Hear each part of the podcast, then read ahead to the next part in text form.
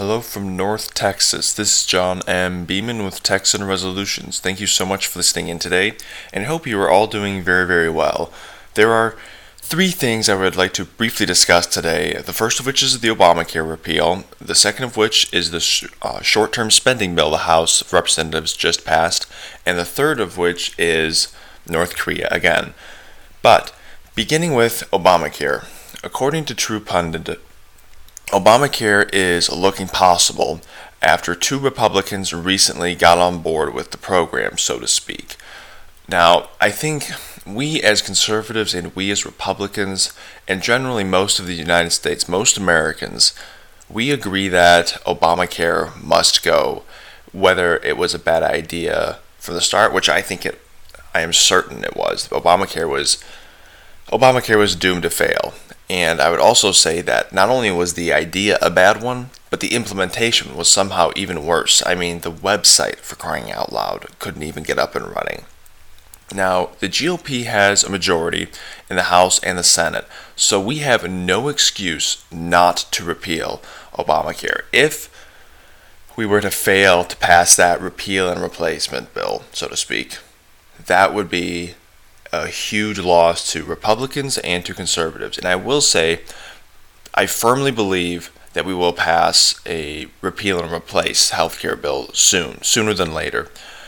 Now, how good that bill is, I don't know. It's tough to say what it will be. Maybe it's the one they're currently working on now. I, I think that uh, the House is getting together a bill that they're going to try to push through very soon.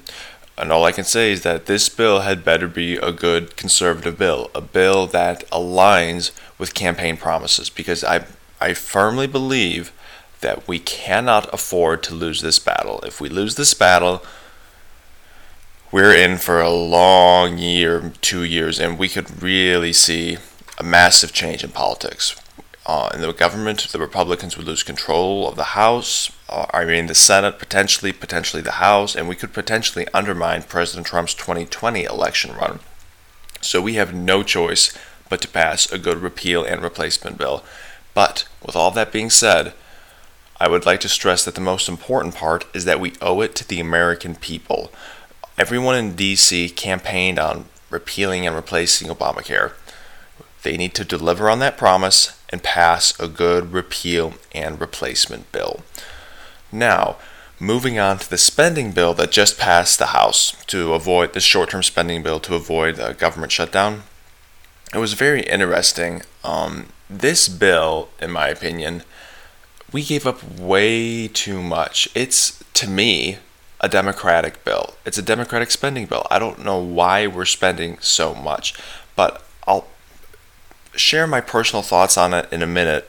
But first, I wanted to share with you some interesting facts regarding the vote on it. This bill passed 309 to 118.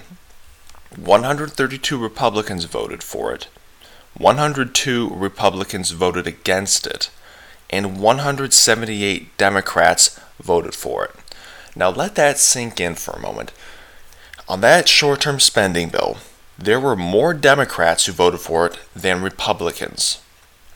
This, mind you, happens under a Congress that is controlled by Republicans and a Congress that is also working with a White House controlled by a Republican and President Trump.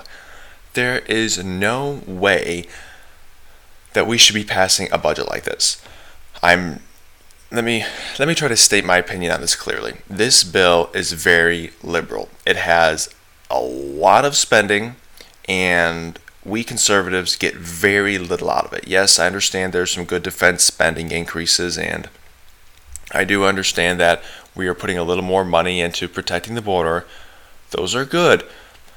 But let's just remember something. We hold the cards. Now, I understand that it might need 60 votes to pass the Senate, but I am counting on our Republicans in DC to be better negotiators than this. This bill is incredibly disappointing. I get how you can say, well, we have this legal precedent and that. Look, take a deep breath, slow down, and look at the facts. We control the House, we control the Senate, and we control the White House. there is no reason why we should be passing a bill like this. And I think it's also very telling that we have 102 Republicans voting against the bill. I just, I've, I guess it's consistent with the way the last eight years have gone with Republicans, but it's to me it's very telling. We have a base of conservatives in D.C. Uh, who are really trying to do the right thing, but then there are there are a couple of RINOs up there, and that is very very disturbing. What I mean, and just to be just to be clear, RINO means Republican in name only. The fact that we have the fact that Republicans are almost evenly split on this bill, and that the Democrats are practically unanimously united on it, something went wrong big time. I have no idea how we are passing a bill like this. Maybe the Democrats are just that much better at negotiating than Republicans, or maybe the Republicans making the decisions up there aren't as conservative as they campaign to be. Whatever the case may be, this bill is unacceptable. This it's it's it's incredibly disappointing. I cannot get over how disappointing it is. I'm very disappointed in uh, Republican leadership uh, right now. Not to say that they can't do good or haven't done good over the first 100 days of uh, President Trump's administration, but I really want to see some good victories soon. I really want to see a good Obamacare repeal and replacement bill, and we had better get President Trump's budget through, and it had better have all of his tax um, reductions as well.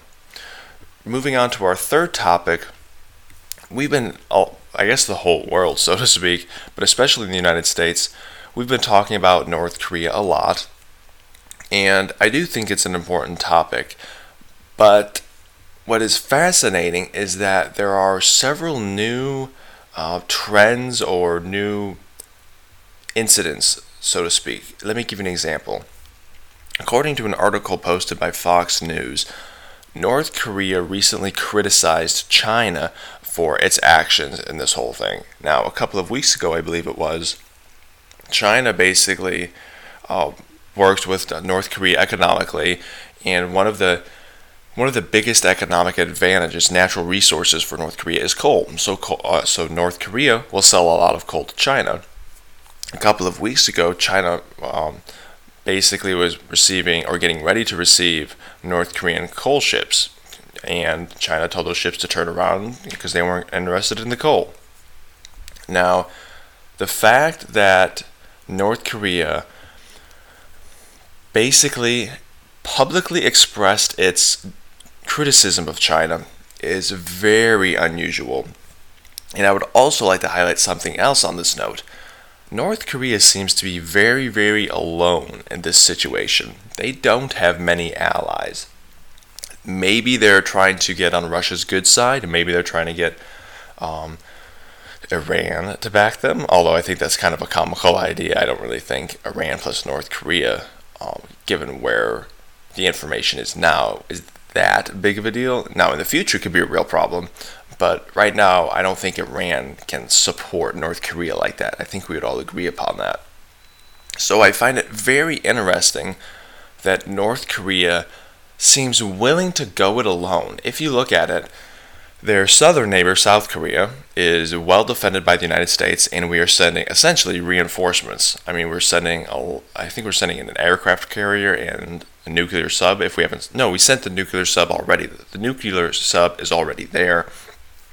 And to North Korea's east is Japan, which is another strong U.S. ally. To North Korea's north, they have China, who is traditionally a strong ally. China recently has been saying, "Listen, North Korea, you gotta you gotta get a handle on things." And then North Korea came out and criticized China publicly. So things are getting very, very interesting. Either North Korea has an ally that we don't know about yet, or they are willing to go at it alone and by themselves. That doesn't necessarily mean anything, but what it does mean, or what I think we should do, is definitely realize that the likelihood of, how would we say it, military conflict is slightly higher now, at least slightly higher now, because North Korea they're running out of options. They keep all this tough talk going. At some point, China or the United States is going to step in and say enough's enough and we're just going to denuclearize North Korea in one of many ways. How North Korea reacts to that, or if they try to take the first strike, so to speak, it's tough to tell, but it is very interesting that they are now publicly criticizing China. And if you look at the situation, they are very, very, very alone. So, in summary, we discussed three things today. The first of which is a potential Obamacare repeal and replacement. Two Republicans, according to True Pundit, recently got on board, so that's looking very, very optimistic.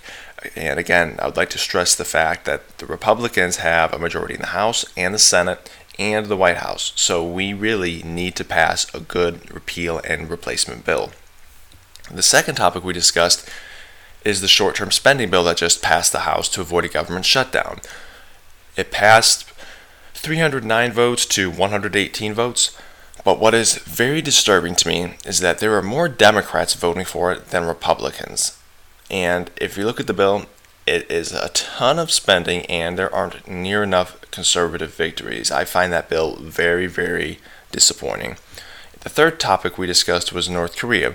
North Korea has been in the news a lot lately, but what has changed is that they are now publicly at least according to Fox News, criticizing China for its actions, and this is very unusual. North Korea seems to be very, very alone, and that is, I believe, a new feeling for them because they always had China at their backs, and now China's saying you, you got to get a handle on it, and now North Korea is kind of throwing a temper tantrum, so to speak. If you have any questions, concerns, or anything you'd like to share with us, please send me an email at jbeaman at texanresolutions.com. That's J B E A M A N at texanresolutions.com. As we prepare to end this audio, please remember to share it with your friends and encourage them to listen and to take part in civil and decent political discussions. Even if we disagree, we should be able to come together, sit down, and have a decent conversation about it. If you like what we do, please remember to follow Texan Resolutions on social media. Thank you for listening and have a blessed day. This is John M. Beaman with Texan Resolutions Truth and Justice for Y'all.